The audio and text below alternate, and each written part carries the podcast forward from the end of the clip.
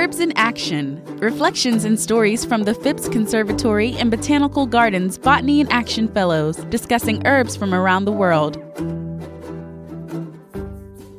My name is Veronica Iriart. I'm a third year ecology and evolution PhD student at the University of Pittsburgh in the Department of Biological Sciences. And I study how pollution from pesticides, especially herbicides or weed killers, affect interactions between plants, pollinators, and beneficial soil bacteria. The herb that I will be discussing today is the plant that I study in my research, red clover. The Latin name for red clover is Trifolium pratense, and it belongs to the larger family of plants called the Fabaceae or the pea, bean, and legume family. Uh, the name red clover is actually a little misleading because its flowers are not really red at all. They are more of a pink to pinkish purplish color. They do, however, have a very sweet honey like scent and can range in height from being only about six inches tall to as much as three feet tall or the size of my three year old nephew.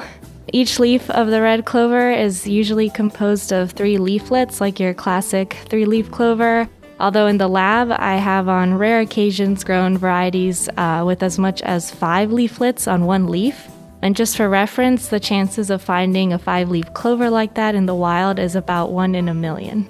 Nowadays, you can find red clover basically anywhere in the US, but it originally came from Europe. So, although it's not native to the US, red clover isn't really considered invasive because it's not as aggressive or weedy as other invasive or non native species, although it can be in some regions or habitats. But it was probably brought over here to the US because it has this special ability to form symbioses with these beneficial soil bacteria called rhizobia, which can transform atmospheric nitrogen into a form that plants can use as a nutrient. So, this has a lot of agricultural uses. It basically increases the quality of soil by increasing the nitrogen content to help crops grow better.